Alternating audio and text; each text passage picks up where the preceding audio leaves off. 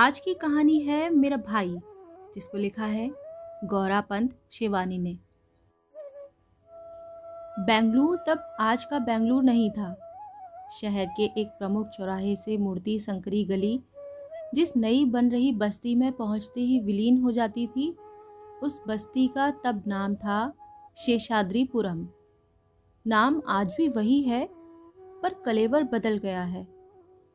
उस सड़क का नाम था थर्ड क्रॉस रोड। कुछ मकान बन रहे थे, कुछ बन चुके थे। आज की उस ग्रह संकुल बस्ती में अपने चालीस वर्ष पूर्व के उस मकान को ढूँढने के लिए मुझे घंटों भटकना पड़ा था। निराश होकर लौट ही रही थी कि एक सुदर्शन नवनिर्मित देवालय की घंटा ध्वनि सुन ठिटक गई। वर्षों की जंग लगी, स्मृतियों की अरगला सहसा स्वयं खुल गई। इसी मंदिर की तो तब नींव पड़ी थी और मैंने ही उस देवभूमि में भजन गाया था। नींव डालने वाली थी हमारी प्रतिवेशनी गिरिजाबाई। तेज़ी से कदम रखती मैं मंदिर के गर्भगृह में खड़ी हुई तो दीवार पर टंगे गिरजाबाई के आदम कद तैल चित्र पर दृष्टि गई। रेशमी नीली साड़ी, चौड़ा सुनहला किनारा, कंठ में पड़ा मंगलसूत्र। बड़ी सी कंकरेजी बिंदी। नाक के दोनों ओर चमकती हीरे की लौंग और कानों में दगदगाते हीरे के कर्णफूल पूरा मंदिर अगरबत्ती की धूम्र रेखा से सुवासित था। सूर्यास्त हो चुका था। आरती के लिए धृत ज्योति बना रहे पुजारी की नंगी पीठ देख मुझे एक क्षण को लगा। गिरिजाबाई के पति राम स्वामी ही बैठे हैं। वे भी तो ऐसे ही नारायण स्वामी के भजन गाते घृत ज्योति बनाया करते थे। और हमसे कहा करते थे, देखो अम्मा, इसको कहते त्रिपुर ज्योति। पहले तीनों ओर से बत्तियाँ बनाओ, फिर उन्हें एक कर दो। सुनिए, मैंने कहा। पुजारी चौंक कर मुड़ा। मैंने देखा, वह तो कोई बीस बाईस वर्ष का तरुण पुजारी था। उसने आश्चर्य से मुझे देखा। यहाँ कहीं गिरजाबाई रहती थी। यह मंदिर उन्हीं का बनवाया हुआ है ना? उसने सिर हिलाकर कन्नड़ में कुछ कहा। मूर्ति के सम्मुख झुके एक भक्त ने शायद हिंदी में पूछा गया मेरा प्रश्न और कन्नड़ में दिया गया उत्तर सुन लिया था। वह तो बहुत साल हुआ मर गया जी, उसने कहा। और उनके पति? वह तो और भी पहले मर गया। आप बहुत साल बाद बंगलुरु आया क्या? जी हाँ चालीस साल बाद। गिरिजाबाई हमारी पड़ोसी थी। सुबैया को तो आप जानते होंगे, गिरिजाबाई का अनाथ भतीजा, जो उनके साथ रहता था। वह कहाँ है? सुबैया को पूछता क्या? फिर वह व्यक्ति पुजारी की ओर मुड़ रहस्यमय ढंग से कन्नड़ में कुछ कहने लगा। आप उसे नहीं जानते क्या? मैंने कुछ अधैर्य से पूछा। अम्मा, बेंगलुरु में सुबैया को कौन नहीं जानता? कितना मर्डर, रेप, बैंक रॉबरी किया उसने। कर्नाटक गवर्नमेंट दस हज़ार रुपया का इनाम बोला है इसको पकड़ने का। रेप? मर्डर? और बैंक रॉबरी वह दुबली पतली टांगों और स्याह चेहरे वाला रिकेटी छोकरा? पर फिर मैं बिना कुछ पूछे चुपचाप बाहर निकल आई। एक बार फिर मैंने उन साथ साथ जुड़े चार मकानों को देखा। नया नया पेंट चमकती लाल छत, हरा पेंट किया जाफरीदार बरामदा और खिड़कियों के नए चमचमाते शीशे। जिन्हें हम प्रत्येक रविवार को अखबार की भीगी लुगदी से रगड़ रगड़ कर साफ़ करते थे, जिससे उनकी शुभ्र पारदर्शिता के भेद गोल कमरे में धरा हमारा रोड वुड का नया नया फर्नीचर, राह चलते राहगीरों को भी क्षण भर ठिटकने को बाध्य कर दे। द्वार पर चढ़ी थी प्रेम रोज की बेल, जिसके नन्हे नन्हे पीले गुलाबों की सुगंध संध्या होते ही अगरबत्ती की अवसन्न धूम्र रेखा सी पूरे परिवेश को सुवासित कर देती। वह बेल हमें सुबैया ने हिला कर दी थी। कहता था, वह सर मिर्ज़ा इस्माइल के माली से बड़ी चिरौरी कर हमारे लिए मांग कर लाया है। आज हमारे उस मकान की खिड़कियों में बदसूरत टीन ठुके थे। प्रेमल रोज की बेल न जाने किस अरण्य में विलीन हो गई थी। गेट टूटकर किसी बूढ़े जर्जर दांत सा नीचे लटक रहा था। काल की कुटिल गति, क्या मनुष्य और क्या वनस्पति। पेड़ पौधे इमारत, झोपड़ी, किसी को नहीं छोड़ती। इसी परिवेश में मेरे किशोरावस्था की कितनी सुनहली स्मृतियाँ दबी पड़ी थीं। तब इस मंदिर की मूर्तियाँ गिरजाबाई के ग्रह में प्रतिष्ठित थीं। लाल मोजेक फर्श अगरबत्ती और बेलें मोंगरे के खुशबू के बीच स्थापित वेंकटेश की दिव्य मूर्ति के सम्मुख तब भी अखंड घृत ज्योति जलती थी। स्वयं गिरजाबाई का तेजोमय व्यक्तित्व भी उस पूजन ग्रह से मेल खाता था। गिरिजाबाई और रामास्वामी निसंतान थे। कुछ वर्ष पूर्व वे गाँव से अपने दूर के किसी रिश्तेदार के अनाथ पुत्र को ले आए थे। गिरिजाबाई उसे ठूस ठूस कर खिलाती रहती। फिर भी उसकी ठूठ सी देह पर रत्ती भर मांस की परत भी नहीं चढ़ती थी। उस पर रंग था आबनूसी स्याह। अंधेरे में कोई देख ले तो भूत भूत कह के चिल्ला पड़े। उस पर एक आँख भेंगी थी। कभी कभी लगता था पुतली है ही नहीं। ललाट के बीचों बीच आँख के आकार का बड़े से घाव का निशान था। यही है मेरे शिव सुबैया का तीसरा नेत्र। गुस्सा आने पर गिरजाबाई कहती, इसी से तो अभागे की सब रटी पढ़ी विद्या बह जाती है। दिमाग में कुछ टिकता नहीं। सचमुच ही बेचारा लगातार तीन वर्षों से एक ही क्लास में अटका पड़ा था। अरे, तुम तो अच्छे अच्छे स्कूलों में पढ़ती हो। गिरजाबाई कहती, छुट्टियों में घर आती हो तो इसे भी बढ़ा दिया करो। शायद तुम्हारी सोहबत ही इसे सुधार दे। दूसरे ही दिन सुबैया सुबह होते होते अपनी कॉपी किताब ले हमसे पढ़ने आ जाता। नंगे बदन, ऊँची बंधी धोती, ललाट पर भस्म का प्रगाढ़ प्रलेप, सतर बंधी शिखा और काले स्याह चेहरे पर विद्युत बद्दी सी चमकती सफ़ेद दंत पंक्ति। माँ कभी कभी बौखला जाती। सुबह सुबह इस कलूटे कन्हुए का मुँह देख लिया। न जाने कैसा दिन बीतेगा। वह काना नहीं है, भैंगा है माँ। मैं अपने शिष्य का पक्ष लेती। मुझे उस पर बेहद तरस आता था। अनाथ लड़का, बुआ के यहाँ आश्रित नौकर किसी ज़िंदगी तो जी रहा था। अरे सुबैया! पानी भरा, कमरा झाड़ा। अरे पूजा के बर्तन साफ़ किए। चल जल्दी कॉफ़ी बना ला। असंख्य आदेशों की गोली दागती बुआ, जब कॉफ़ी पीकर शांत होती तो वह हमसे पढ़ने भाग आता। मेरे दोनों भाई उसे छेड़ते रहते थे। क्यों रे भड़मुझे? तुझे तो पसीना भी काला आता होगा। क्यों? अरे भूतनी के, कल बनियान पहनकर आना। तेरी नंगी काली पीठ आँखों में चुपती है। वह बेचारा हिंदी समझता ही कहाँ था, पर फिर धीरे धीरे वह हिंदी भी सीख गया।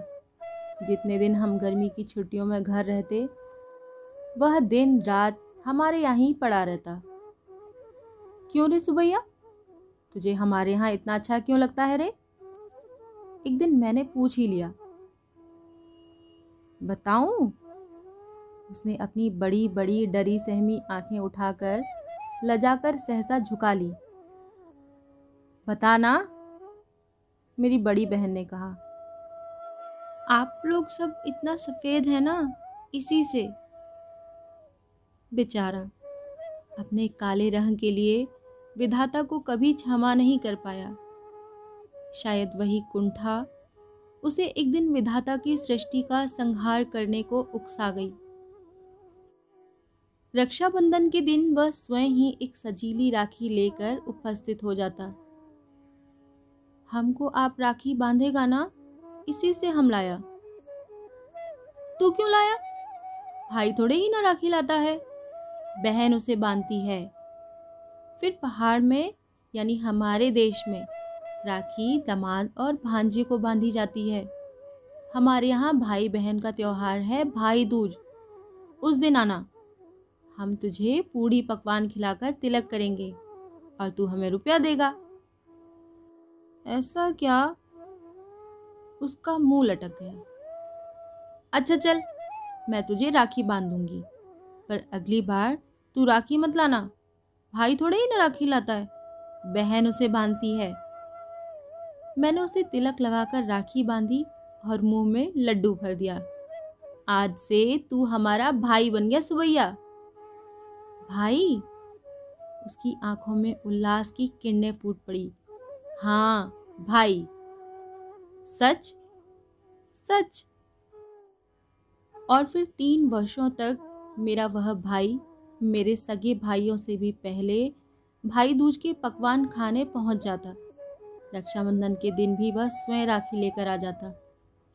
सुबह अखबार लेने हम में से कोई भी द्वार खोलता तो देखता नंगे बदन, ललाट पर भसम पोते, मेरा राखी बंद भाई, देहरी पर स्वामी भक्त श्वान सा बैठा है। अरे जा, तेरा कलूटा कनुआ आ गया है तुझसे राखी बनवाने। जब भी सुबह सुबह इसकी मनहूर सूरत देखी है, कुछ न कुछ बुरी ज़रूर खबर सुनने को मिली है। माँ भुनभुनाती, छी माँ, कनुआ क्यों कहती हो उसे? वह काना नहीं है, महँगा है। मैं कहती, जो भी है है तो मनहूस। जा, राखी बाँध उसके और दफ़ा कर। मेरी माँ को उसका आना फूटी आँखों नहीं भाता था। देखती नहीं, कैसी टकर टकर चोरों की तरह ताकता है। आए दिन बेचारी गिरजाबाई चिल्लाती रहती हैं। पूजा का चढ़ावा गायब हो गया। राम स्वामी की जेब से पैसा चला गया। आखिर इसके सिवा वहाँ है ही कौन जो लेगा देख, इसे बहुत मुँह मत लगा। मुझे इसकी कौए किसी टेढ़ी नज़र अच्छी नहीं लगती। मेरे हॉस्टल जाने के दिन आते तो वह उदास हो जाता, मुँह से कुछ नहीं कहता, पर जाने के दिन एक मोगरे का गजरा लेकर स्टेशन पर अवश्य उपस्थित रहता। ले, आ गया तेरा भाई, मेरी बहन कहती। पिछली बार स्टेशन आया तो ट्रेन सात घंटे लेट पहुँची थी। मैं ट्रेन से गर्दन निकाल, उसके दुबले काले हाथ में हिलते पांडुवर्णी जीन रुमाल को तब तक देखती रहती, जब तक वह आँखों से ओझल नहीं हो जाता। शायद तीन वर्षों तक वह निरंतर मुझसे राखी बंधवाने आता रहा। फिर उसी वर्ष मेरे पिता का देहांत हुआ और दक्षिण हमसे छूट गया। हम जब बेंगलुरु से पहाड़ लौटे तो वह अपनी बुआ के साथ श्री रंगपट्टनम की यात्रा पर गया था। और फिर? वह सहसा जैसे किसी शून्य अंतरिक्ष से धूमकेतु सा प्रकट हो गया। वह भी ठीक रक्षाबंधन के दिन। इटारसी से कुछ आगे बढ़ते ही ट्रेन ने गति द्विगुणित कर दी थी। अंधकार गहन हो चला था। भोपाल पहुँचते पहुँचते दस बज जाएगा। सोच मैंने लपक कर बत्ती बुझा दी। पढ़ते पढ़ते ऊब गई थी। कूपे में और कोई नहीं था। एक धूमिल नीली बत्ती जल रही थी। सहसा खटाक से द्वार खुल गया। मैं हड़बड़ाकर उठ बैठी। मैंने तो चिटकनी चढ़ाई थी। ये कैसे खुल गया?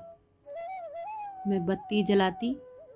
इससे पूर्व ही मैंने देखा, एक मुड़े तार को भीतर डाल, सधे कौशल से चिटकनी खोलने वाला एक दीर्घदेही व्यक्ति मेरे सिरहाने खड़ा है।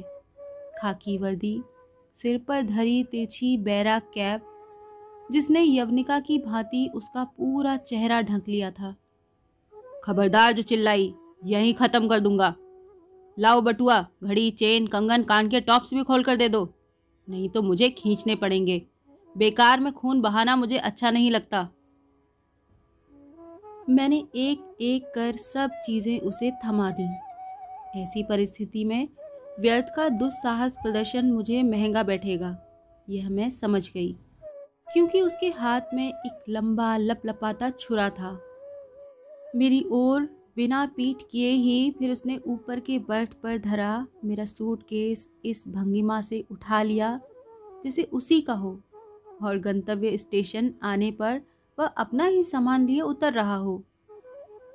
सुनो, मैंने न जाने कैसे साहस जुटाकर कहा, तुम सब ले जा सकते हो, पर सूटकेस में मेरा पासपोर्ट है। मुझे परसों रात की फ़्लाइट से संघातिक रूप से बीमार किसी को देखने लंदन जाना है। तुम यह ले जाओगे तो मैं इतनी जल्दी दूसरा पासपोर्ट नहीं बना पाऊँगी। मैं सहसा अपनी रुलाई रोक नहीं पाई।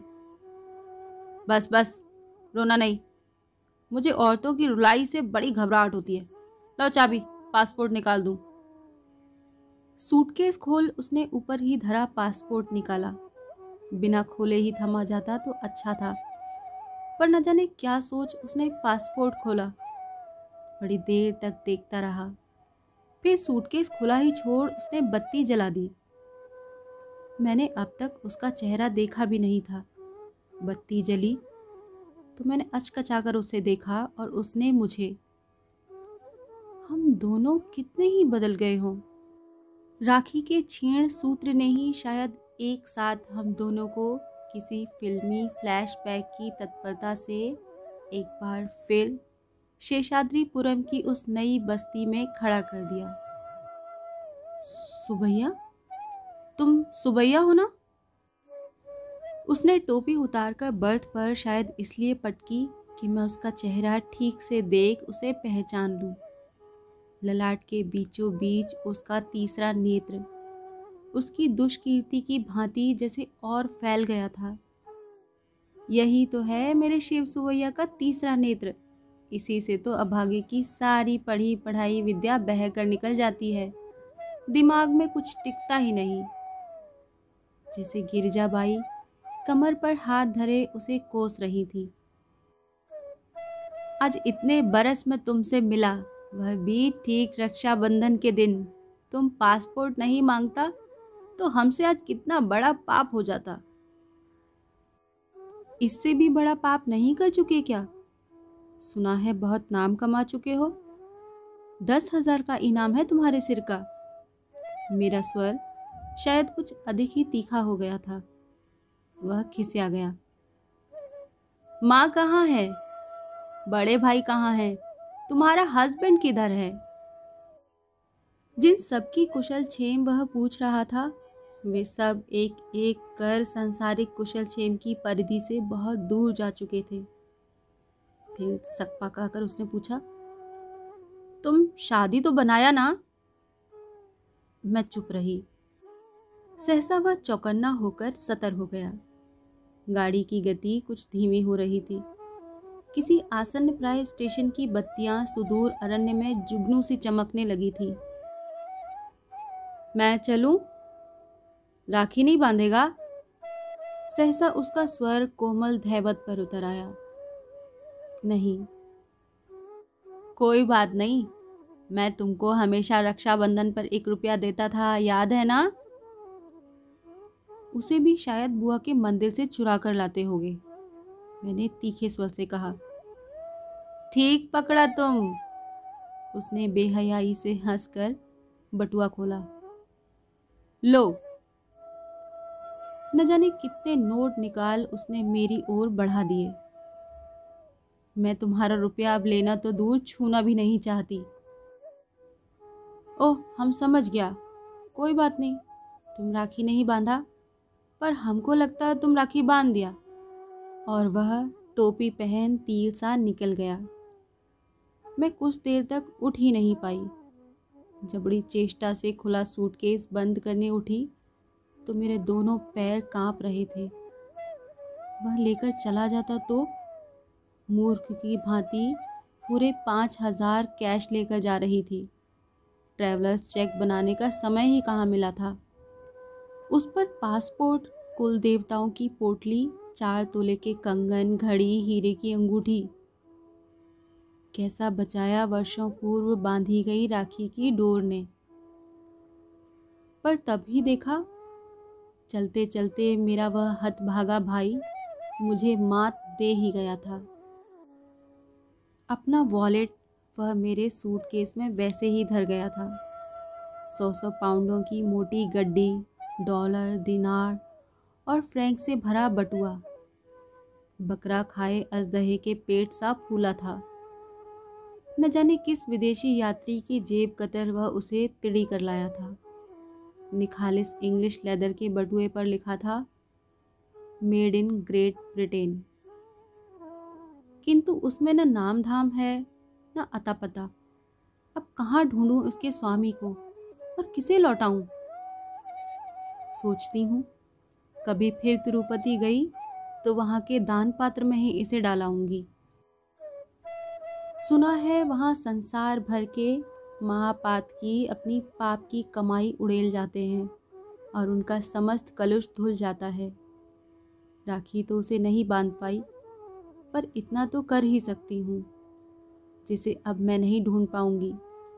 मेरे उस राखी बंद भाई को शायद दयालु वेंकटेश्वर स्वयं एक दिन मुश्के बाँध अपने दरबार में बुला भेजे और वह अभागा उनके चरणों में गिरकर कह सके, पापो हम, पाप कर्मो हम, पापात्मा,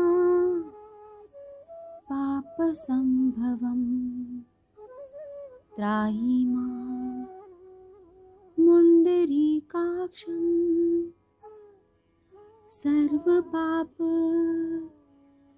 हरो हरि।